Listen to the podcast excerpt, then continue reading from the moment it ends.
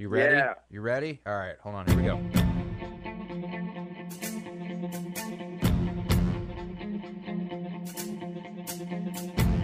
From the newsroom of the Bryan College Station Eagle, this is the My Aggie Nation podcast. I'm Travis Brown with the Eagle over there, Alex Miller, also of the Eagle, as usual. We're here on a very uh, ridiculous, very crazy day in College Station. I get a, a phone call from young Alex Miller over here at 9 23 three or something like that this morning. I was out covering golf all day yesterday. The Aggie golf team had to check pages last night, which is a well into the early hours of the morning job here at the Eagle. So I was I was getting my beauty rest uh, at that time and quickly had to throw on a shirt, wash my hair, get to Kyle Field because Jimbo Fisher was having an impromptu press conference to uh, detail and, and break down and talked about a little bit of what Nick Saban had to say last night at uh, a, a charity event in Birmingham where he said that A&M, quote, bought their entire roster end quote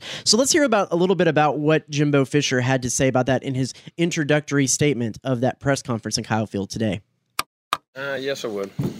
First of all, I'll say it's a shame that we have to do this. It's really despicable.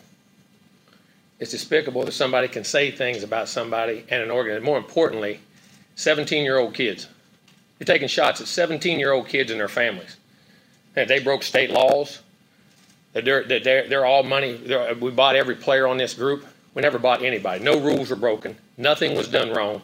It was all in the and the way we do things, the ethics in which we do things, and these families. It's despicable that a reputable head coach could come out and say this when he doesn't get his way or things don't go his way. The narcissist in him doesn't allow those things to happen, and it's ridiculous. But when when he's not on top, and the parity in college football he's been talking about, go talk to coaches who coach for him.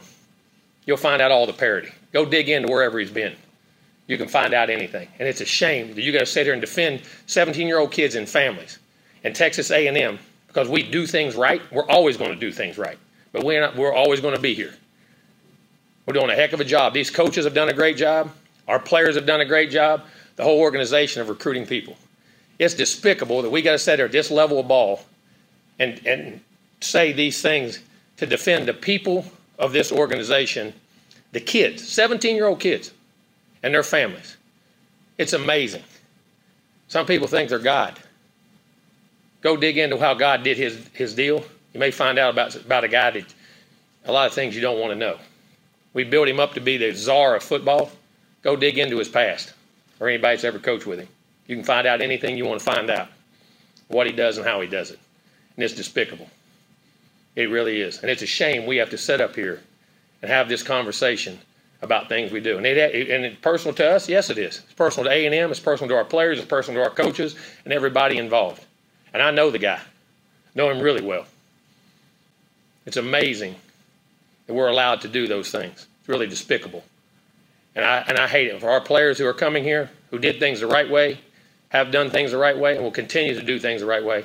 I apologize to you that people insult you publicly the way they're doing it, and our fans. I, I apologize to you guys for people saying those things about Texas A&M. I promise you this: there are no there are no violations. There are nothing wrong. It's the second time we've had to do this with grown men who don't get their way and want to pout, throw a fit, and act up. Just go ask all the people who work for him. You'll know exactly what he's about. I always said this. My dad always told me this: when people show you who they are, believe them. He's showing you who he is. Well, Travis, certainly uh, a, a strong accusation from Nick Saban last night, but even maybe a stronger rebuttal from Jimbo Fisher this morning.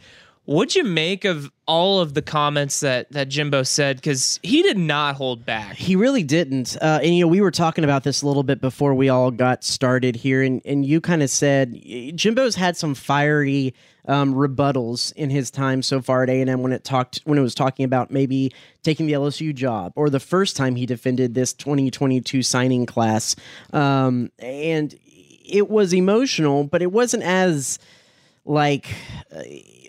Almost at the point of a of, of breakdown as it was. I mean, he you could feel that he kind of felt this uh, in his soul. Um, it- it's interesting. I guess the, the the most interesting part necessarily isn't barking back at Nick Saban because coaches have little tiffs here or there. But this is a guy in Jimbo Fisher who coached under Nick Saban for, for several years, has has said they have a friendship, has always praised what he's been able to do at Alabama and, and called him one of the the, the best out there. And, and he eh, completely and, and his quote was we're done. When asked, you know, did you contact, did you talk to Nick after he said that last night? He said Nick's tried to reach out. I'm not talking to him. We're done. Um, and so for a coach to kind of say that with how tight knit a lot of times the coaching community, that's kind of what stood out. And then plus you have all of the very um, pointed.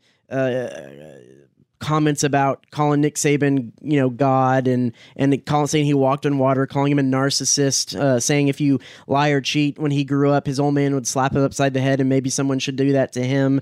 Talking about Nick Saban, so yeah, there was the uh, there was the the uh, the plethora of one liners, but I think the interesting part actually to me was the fact that it does seem like there's an actual rift here and, and that that whatever relationship friendship they might have had is is in essence over yeah you know my whole thing was you know like you said it, it was one thing when there was kind of this anonymous post by sliced bread on Pro, on bro bible and then when lane kiffin made his comments this is just next level though when it's Nick Saban. I mean, he is the greatest coach of all time in college football, arguably. Yeah. And it, that just seemed to hit home to Jimbo even further than you know whether it was Kiffin or somebody anonymously.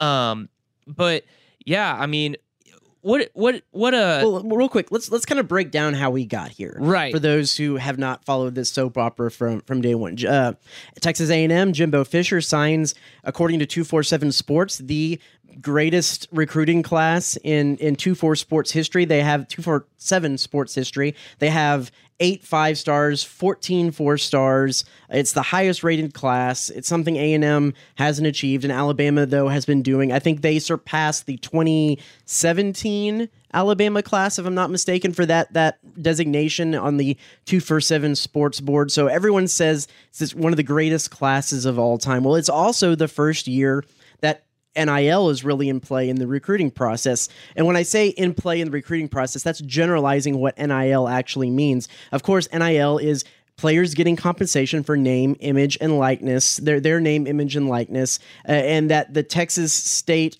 legislature opened that up to uh, any college athlete, and and those rules are governed by uh, SB uh, 30 uh, 1328 I think uh, the, the the the Senate bill that that made NIL legal. Now as a part of that Senate bill, it said that universities can't uh, entice players to come to their programs by the promise of, of NIL deals. That is illegal according to state law. Why Jimbo Fisher in some of those responses was saying he, that Nick Saban was accusing them of, of being criminal in essence because they were violating a, a Texas state law.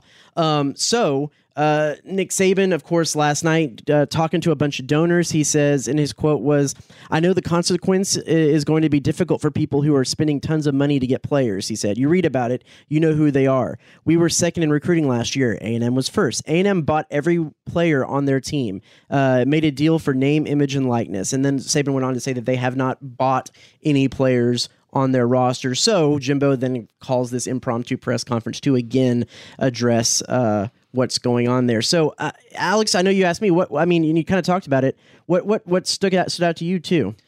I'm just curious what the what what this will incur going forward. Okay, because I, I read in a column on Sports Illustrated how you know there's kind of a there, there's been kind of like a gentleman's agreement. You know, coaches will talk off the record of accusations of what you know teams do and schools do. Uh, they beat around the bush on the record. Jimbo's kind of done that at times, but th- you know he didn't make any pointed saying that Alabama did anything wrong. But I mean, this was about as candid on the record as you see from a coach. I'm just curious what exactly is going to come from this because kind of like in John Wick 2, when John Wick goes up to uh, Santino in the Continental Hotel, and there's you know the truce, you can't kill anyone on Continental grounds, and he just square kills him in the bar, and then all hell breaks loose in the third movie.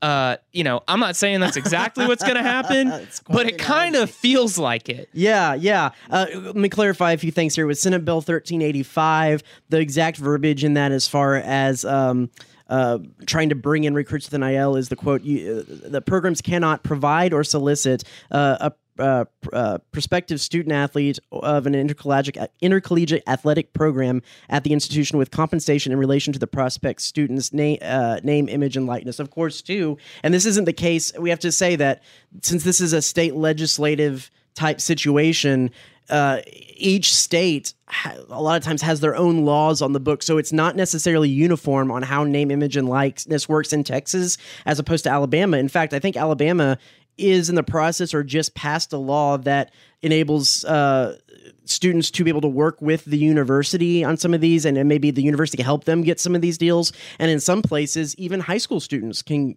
can get compensation for their name, image, and likeness. It's something that can't happen uh, in, in Texas yet uh, as well. So that's a few little um, clarifications on that. Also, according to the Athletic, who did a a, a story on the fund, which is a Texas A and M's collect, collective or a group of donors that kind of started a business to help manage the rights and and, and get NIL deals for some of these students. Uh, that uh, according to some of the unnamed sources of that report, uh, they secured deals with several members of that 2022 recruiting class uh, to a figure that was in the low single digit millions. Um, but they said they did it legally, which means they would have had to have done it after they signed with Right. A&M. Right. And, you know, what I found was interesting, uh, Stewart Mandel of The Athletic, if I can pull it up, he talked with an NIL attorney, the guy who uh, represented the quarterbacks committed to Tennessee, who's allegedly got this $8 million NIL deal.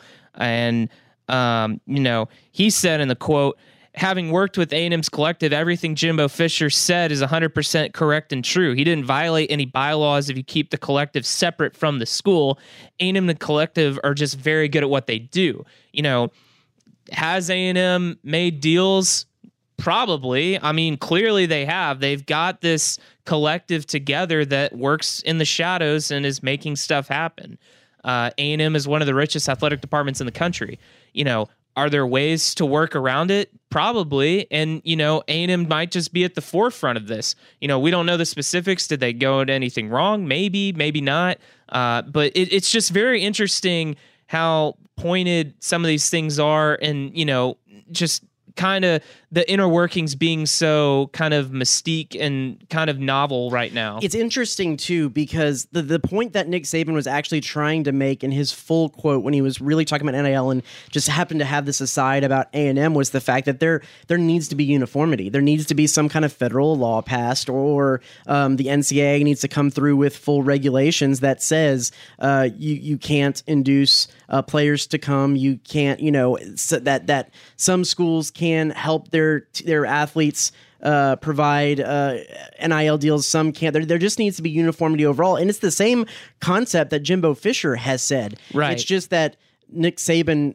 put that into place, and and so I, I do think that they have a point there. They they do need to have some kind of federal legislation, and according to multiple reports, uh, Greg Sankey and uh, uh, some several other Mark Emmert from the NCA has gone to Washington to try to lobby Congress into getting into this realm, and uh, not to get too too political on the My Aggie Nation podcast, but when they started looking at some of these NIL deals, it was one of the few bipartisan issues that was happening in Washington at the time. Now the the details of of how to do that had some partisan uh, aspects to it, but you would think that this would be a pretty bipartisan slam dunk moving forward. It's just inter- going to be interesting to see if the if the federal government is going to allow the NCA to have some of these antitrust um, uh, uh, ap- appeasements and and and and and some antitrust uh, leeway that, like for instance, the NFL and some of the pro sports teams do, um, or if you're going to move in a sense towards what Nick Saban was saying, and you have to pay players. They're going to be employees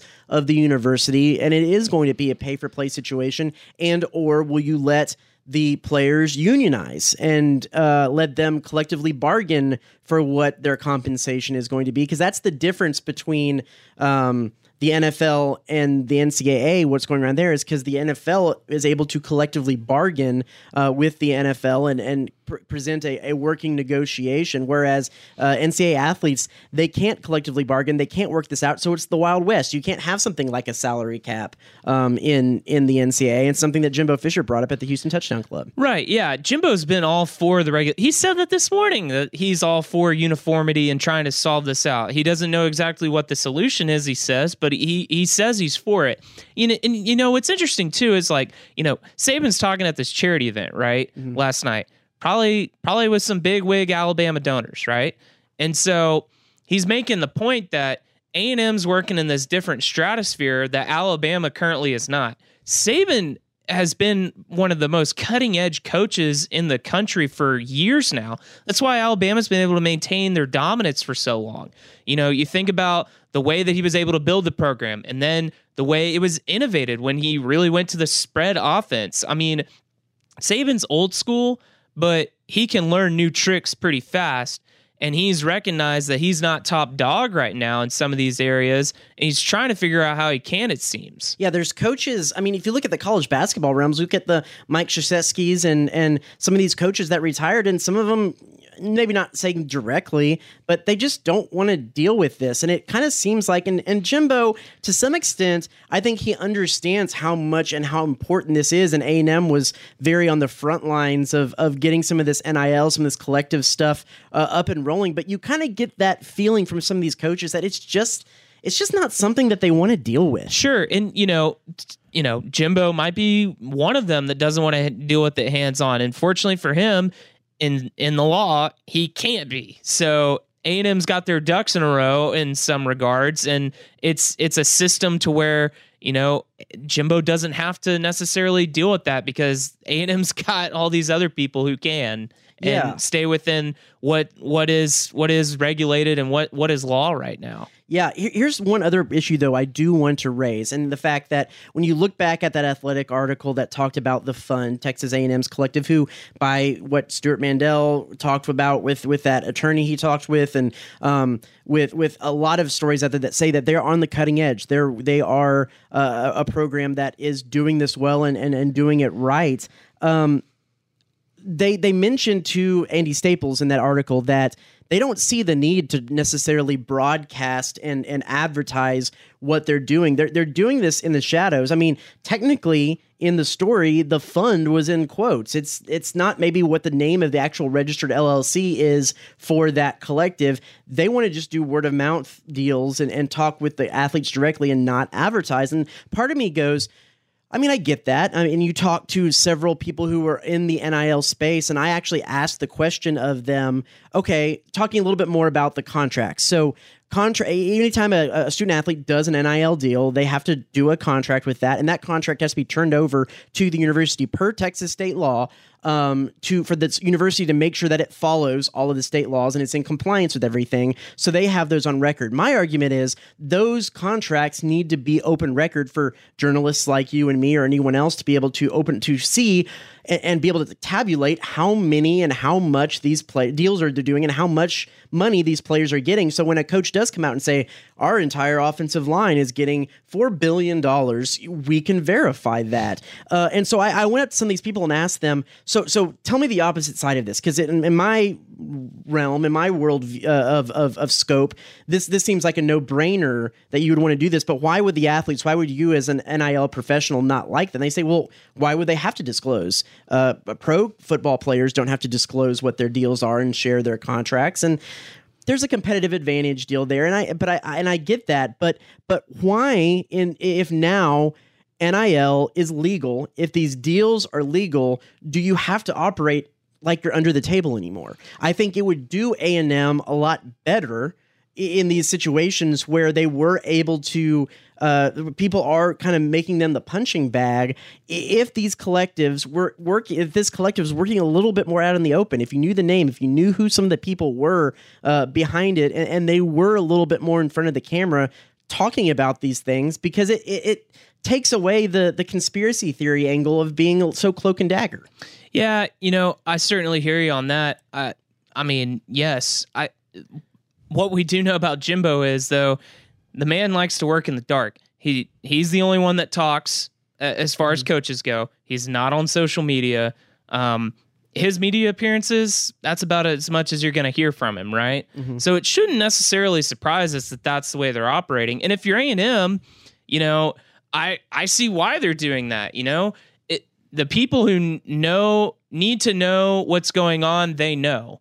And A&M probably they just must feel like nobody else needs to know. And if and they if if they've got things going to where, you know, it's legal and that's that's you know, working well and they're getting these guys, then, you know, I, I just I don't see them changing that. And to me, them letting a guy like Andy Staples come to this event and talking to them semi on the record, anonymously, background, kind of vague is like that was their way of saying, like, hey, this is what we're doing. Like, we're doing it what we see as the right way.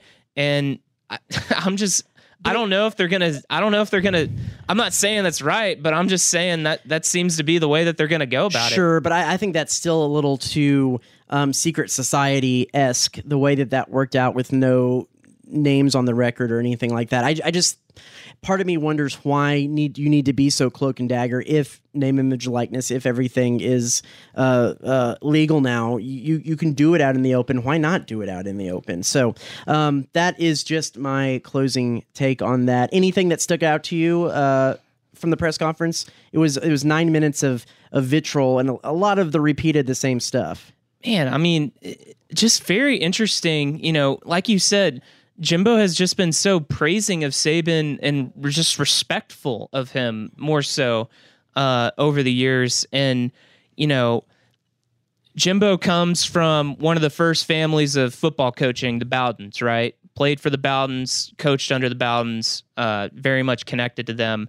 Uh, you know, made it very clear he learned a lot of things that he takes from them that he has implemented and then alluded to there's other coaches that you don't take stuff from, alluding to that being Saban, a guy that he coached under for several years and won a championship with.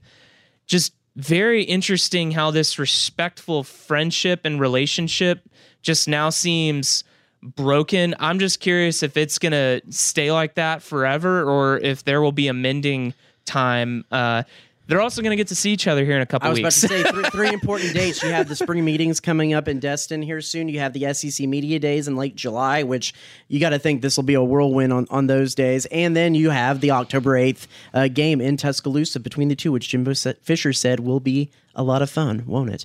uh, well, I think that's all the time we have on that subject. We we had previously scheduled a nice big podcast to talk about the A&M baseball team and one Kendall Rogers to join us. But then all this happened. So we might get Kendall's take a little bit on this and then talk a little bit A&M baseball as well. So up next, Kendall Rogers from D1Baseball.com.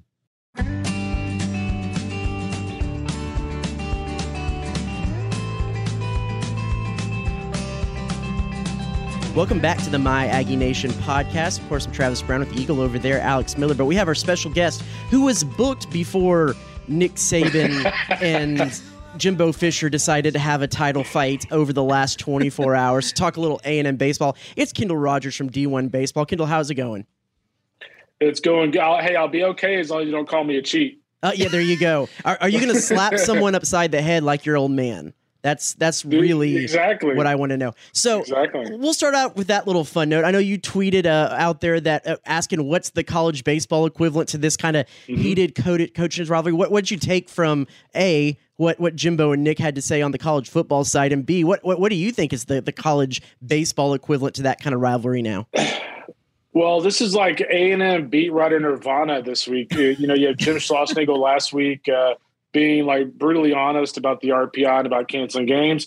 Now you got Jimbo Fisher calling somebody, you know, basically a fraud and despicable. So a guy that was like his friend. So uh, you're like living in Nirvana world right now. But you know, I think when you look at college baseball, I mean, the, the only comparison I can think of right now uh, would be uh, Tony Vitello and Dave Van Horney. Those two went at it last year in Knoxville. We were all disappointed that they weren't on each other's schedules. Maybe they'll play in Hoover, but that's probably the best equivalent. Uh, you know, Mike Martin and Jim Morris back in the day was pretty heated. The, those two did not like each other. It all kind of originated from you know uh, walkie-talkie gate, where if you remember, you know Miami got caught in Tallahassee uh, signaling in the pitches with a walkie-talkie and Mike Martin found out, and they had bad blood. But you know, those two kind of patched up at the very end. So like Jimbo and, and Saban are kind of going the opposite direction. They're not patching up at the end. They're they're deciding to be uh, mortal enemies at the end. So I kind of like it. Yeah, it's done.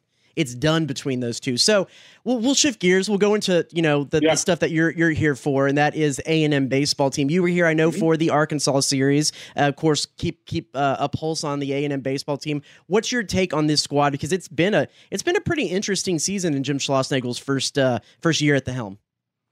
It really has, and I think this is a team that if you look back at the you know the Fordham series, that if you remember was a struggle. The Penn series, which they lost, was a struggle. Uh, if you would have told me uh, the Frisco weekend was a disaster, and so had you, if you could tell me back then that this team would be, you know, top six, top seven in the country, I probably would have th- thought you were on something, and, and, and that's a testament to this team. Uh, they kind of stuck with the plan. They they stayed bought in, and as the seasons progressed, you've had guys like Austin Bost step up. Ryan Targac has stepped up. Uh, Trevor Werner's finally healthy again. You know, remember Travis? This was a team that um, the two months ago, everybody kind of thought, you know, once Trevor Warner went down, oh well, the season's over. Now he's just kind of like one of the guys because of Dylan Rock and company. So I still think this is an A&M team that you know is very offensive. I think this is an A&M team that, strangely enough, as we look ahead to the postseason, is still finding its footing from a pitching standpoint. But you're seeing signs of the pitching getting better. Uh, you know, Will Johnson, uh, I thought came came into the game against uh, Mississippi State and pitched pretty well in a big, you know, in kind of a high leverage situation. Chris Cortez in a high leverage situation actually had the changeup going for once. He's typically all fastball, and you know they've had other guys, Robert Hogan and a few others. So they're going to need those guys to step up. But this is a, a team that offensively has certainly gotten much better as the season progressed. Pitching wise, it's been a slow slog through the mud, but they're getting a little bit better uh, each weekend. Yeah, pitching is exactly kind of what I want to get into a little bit there on uh, this A and M team because man, they can hit the cover off the ball, but that pitching has been a little bit inconsistent. And so, you know, as as A and M might look to the postseason and look to um, SEC tournament, even this series, they they've only swept one series this year and had three one series where there's been three good pitching uh, uh, performances. Uh, How important is finding a third, a fourth starter, and having that consistency in the bullpen at this point in the season? Yeah, I mean, at this point, like, how about just finding a second starter? I mean, this is a team that outside of Nathan Dettmer has had issues, and I think it, it all boils down to uh, they got to get Micah Dallas right. And you know, I'm a little concerned about him because I was watching uh, a little bit of the game against Mississippi State when he came in, and you know, Sauce had a quick trigger with him, and I know why he did because if you remember, if you watch that, which I know you do at the games, you will kind of watch out to the side. Like the body language just was not good. Like he looked like a guy that was a little scared, a little timid, was not confident. And for them to, I can't, I think, reach kind of their their goal at this point, which their goal at this point, frankly, is a top sixteen, top sixteen. Like their goal, as strange as it sounds, is like getting Omaha. Like this is a team that at this point, their expectation is Omaha. I get they've overachieved, but if you don't get to Omaha at this point, uh, it, it's you know, it's, I would say a failure is not the right word, but it hasn't been the season that it, that it could have been leading up to the postseason. So they just need him. They need him more than anybody to step up because he's a leader, he's a veteran, and uh, you know he just needs to get his get his mind right, so to speak. Yeah, Micah Dallas again in that one appearance came in for one batter, spiked four pitches right into the ground. He hasn't been Yeah, doing his normal Pringles dancing, leading the crowd stuff. He's he's been uh, he's been a little bit uh, uh, uh, off to the shadows. Yeah, you know, even though A&M's kind of had up and down time with some of their pitchers, you know, they've still been able to string together some impressive wins. You know, Kendall, what's been maybe the most impressive series or game even that A&M's been able to take uh, throughout this run over the last six weeks or so? You know, I go back to uh, you know, somebody most people would say the Arkansas series, but I kind of go back to early on in conference and LSU series. I think that's kind of the weekend that I felt like A and M started thinking, you know what, like we've got a chance to be pretty good. You know, I was actually just talking to Jay Johnson the other day, the head coach at LSU, and he was kind of telling me he's like, outside of all the teams we played, like I actually think A and M is the most impressive team we played, and that actually kind of surprised me because I mean I wouldn't have said that, and so to hear him say that kind of struck a chord with me. But if you look back at that weekend, they got big pitches when they needed it. Uh, if I if I remember right, Moon Menifee came in and actually had a really big relief outing against them, uh, and they obviously knocked the cover off the ball that weekend. So I would say out of all the weekends, the LSU series on the road is the weekend that you're kind of like, whoa, like this team has a chance to be pretty good. And let's not forget they they should have swept that series. Like they had tons of opportunities late in that final game to sweep that series. So for me, it's that weekend. Yeah, and you know, uh, n- neither me or Travis probably would have expected A&M was would be playing for the SEC West crown. I don't know if you would have at that Yeah, point, but no. you know, considering that they're in this position now, you know, what would it mean for the A&M baseball program to to get the SEC West crown? Something they haven't done before, and also just in Schlossnagle's first season here. It is kind of crazy to think about that. I mean, they did they didn't win the SEC crown the, the year that they got to the Super and were a top eight national seed. Uh, no, they not not the West. I believe that the highest they've Oh, gotten wow. is second, Okay. if if I'm not mistaken. They won the tournament Wow, I in thought- 16. Yeah, Yeah, they won the tournament. They must have finished behind like Arkansas or Yeah. somebody. But yeah, that's crazy. I, I thought they won the West that year. But I mean, to win the West with this team, whenever that team couldn't do it, uh, would be ultra impressive. Um, you know, the thing about it was kind of funny is like on one hand, if you're Jim Schlossnagle, like you you love this group and you love the fact they're setting the foundation. But on the other, you're going into year two and year three with like, hey, we just won the SEC West. Like that is the expectation. So you're kind of setting a really high bar for what your tenure needs to be. But I mean, I, I think they embrace it. I mean, if you look at if you look at their coaching staff, you know, Nate Yeskie won a national championship at Oregon State. Nolan Cain won a national championship at LSU as, a- as a as a reliever, uh, and Mike Earley, you know, developed Gage Workman, Spencer Torkelson, all those guys at Arizona State. So I think those guys embrace the, the expectations. But this is an A&M program that you know, has gone from you know what I what I would consider before the transfer portal to be a, a massive rebuilding job to an A&M program that now people expect you to be in the hunt in the in the SEC West, and there's no reason why with A&M's resources why they should not be in the hunt for number one in the SEC West every year. I'm not saying they should win it, and I'm not saying they should get to Omaha every year. That's absolutely ridiculous. But they should definitely be in the discussion. Yeah, it's the first time A and M has been atop the SEC West ranking since uh, 2018 when they went to that final game. Uh, they needed they they the, the Miss or excuse me, Arkansas beat Ole Miss, Miss, right? and then Mississippi Yeah. State beat A and M to give Arkansas the right. crown. So it was uh, it's been a few, it's been a little bit since A and M has has kind of been in this position. So I want to take a little bit of an aside and, and talk a little bit about what we opened the program with a little, and that is Jim Schlossnagle's comments last week, where he kind of said the quiet part out loud, saying that they were going to Mm-hmm. cancel that incarnate word game. It was mutually canceled, but they were doing it because it it, it hurt their RPI no matter what happened in that game. Um, and then we've seen this rash and this this widespread cancellation since that's happened. Uh, what is your take on that? What how does that affect baseball? I know you tweeted on your podcast. You were saying that this is something that's probably going to be looked at uh, by the committee moving forward. But but what is what has RPI done to baseball right now, and what's the fix? The thing that's really interesting is, and I'm trying to think back to a year where I've looked at the RPI and noticed that a team this late in the season is dropping seven spots from playing from like losing one game. And if you look back at the South Carolina mm-hmm. series, and I think I think Jim a little bit pressed the panic button after that weekend because they lost that one game to South Carolina. They dropped like eight spots in the RPI. And honestly, frankly, I've never seen that before. Like I've never seen so many teams around the country. You know, I was looking. You know, I'd have to go back and look, but there were there were teams last weekend. They were up eight spots, down nine spots. You know, up ten, down eleven. Like this late in the year, and like that just shouldn't happen. I don't. I don't ever notice it happening in the past, and so I, I think it's a product of the RPI. The, the thing I look about when it comes to look at when it comes to the gym and Mike Bianco at Ole Miss canceling a game against Arkansas State, Virginia canceling uh, what was it Mount St. Mary's or something. My take on it is kind of like hate the don't hate the player, hate the game, and the reason why they're doing this is because of the system. And I do expect the committee to deal with it. I don't expect the committee to look at like A and M or Virginia or Ole Miss and go, you know what?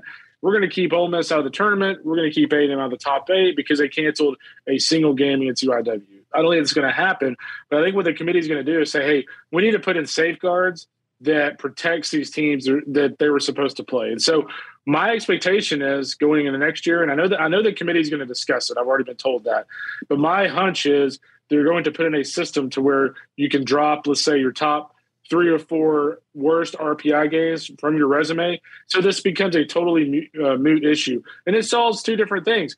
I, I, kind of like this. Uh, so you, you don't have the RPI game count against you if you're A&M, and guess what it does? If it's if it's your worst RPI game, guess what it does? It allows Jim to actually go pitch some guys who otherwise would never pitch and because it's a it's like a just a you know you just throw away the game so it actually allows you to use some kids that otherwise you would never use and it also gives a you know an opportunity for the uiws the tarletons of the world to actually play a&m at texas because what you don't want you don't want the committee to hold it against a team like a&m or Ole miss because what's going to happen is if you're jim schlossnagle I mean, and Tarleton wants to play you next year, or UIW wants to play you. You're telling Ryan Shotzberger, like, I'm not playing you. Mm-hmm. Like, why would I, why would I play you? I'll go play St. Houston and Huntsville or something. So you don't you also don't want that if you're the NCAA. Yeah, yeah, and and I mean, you talk about guys as as former catcher, you get your catchers off his knees for another game or two or something like that, can throw another yeah. guy in, develop some catchers. So that that yeah, we put guys like Travis Brown in there to play a game. Uh, that will not happen, never. yeah, well, Kendall, looking at this weekend, what A and M's got against Ole Miss, mm-hmm.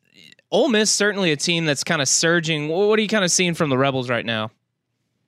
I'll tell you what. I think it's going to be a great series. I actually ended up picking A and M. I kind of went back and forth. I just think I, think A and M is one of those teams that's been ultra consistent. I think Ole Miss is one of those teams who, until the last two weeks, has been uh, inconsistent. And there's no doubt they played really well against Missouri. They played really well against LSU. But I just have a weird feeling that LSU is just not in a very good spot right now. I think they caught LSU the right weekend. But when you look at Ole Miss overall, the big key for them offensively, uh, they're getting bigger hits in bigger clutch situations. Uh, Kevin Graham, you know, who's hurt for much of the year, is back in that lineup. He gives them a veteran presence, a lot of at bats throughout his career. He's got a powerful presence in the lineup. And I think you look at the pitching staff as, as a totally different unit, too. You know, early in the year, John Gaddis, who's now a bullpen piece, you know, was in the Friday role. They had uh, you know Derek Diamond in the in the Saturday role. They've kind of shifted things a little bit. Dylan DeLucia's moved from the bullpen to the Friday role, been really good for them.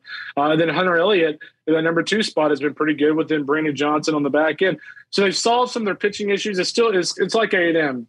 They're still not like surefire pitching wise, but they're they're better than they were two months ago. And then offensively, getting Kevin Graham back has been huge for them. So here's the question that I think all Aggies want to know: Has A&M done enough to host, and what's it going to take for A&M mm-hmm. to be a national seed? Kendall, keep me in my own yeah. bed. Let's go. Do what? I said, keep me in my own bed. Let's go.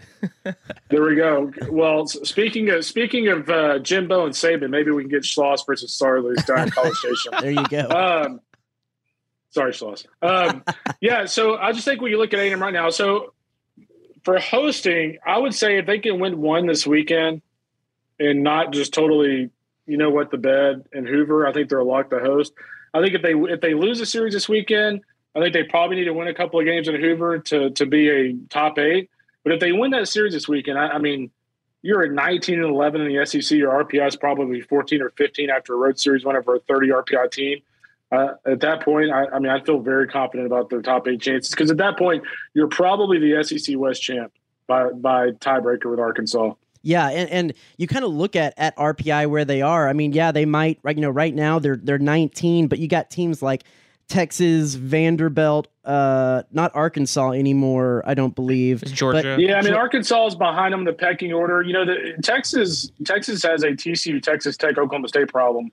The problem they have right now is they're behind those teams in the conference standings, and they have a tough pathway to get ahead of them. Yeah, yeah, yeah. So I mean, a lot of lot of head to head wins in RPI ahead of them. So it's it's it, like you said, it's a weird it's a weird RPI year. But uh, moving yeah. when you go into Hoover, when you go into the postseason, uh, I, I know both when I talked to Jim Schlossnagle, when I talked to Michael Earley, the, the exact quote they gave me is teams don't swing their way to Omaha, but but right now it seems like A and M is swinging their way through the SEC.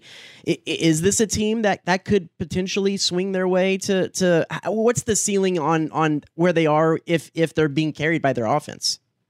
Yeah, so if I'm being just dead honest with you, like I, I do think they're vulnerable in a regional.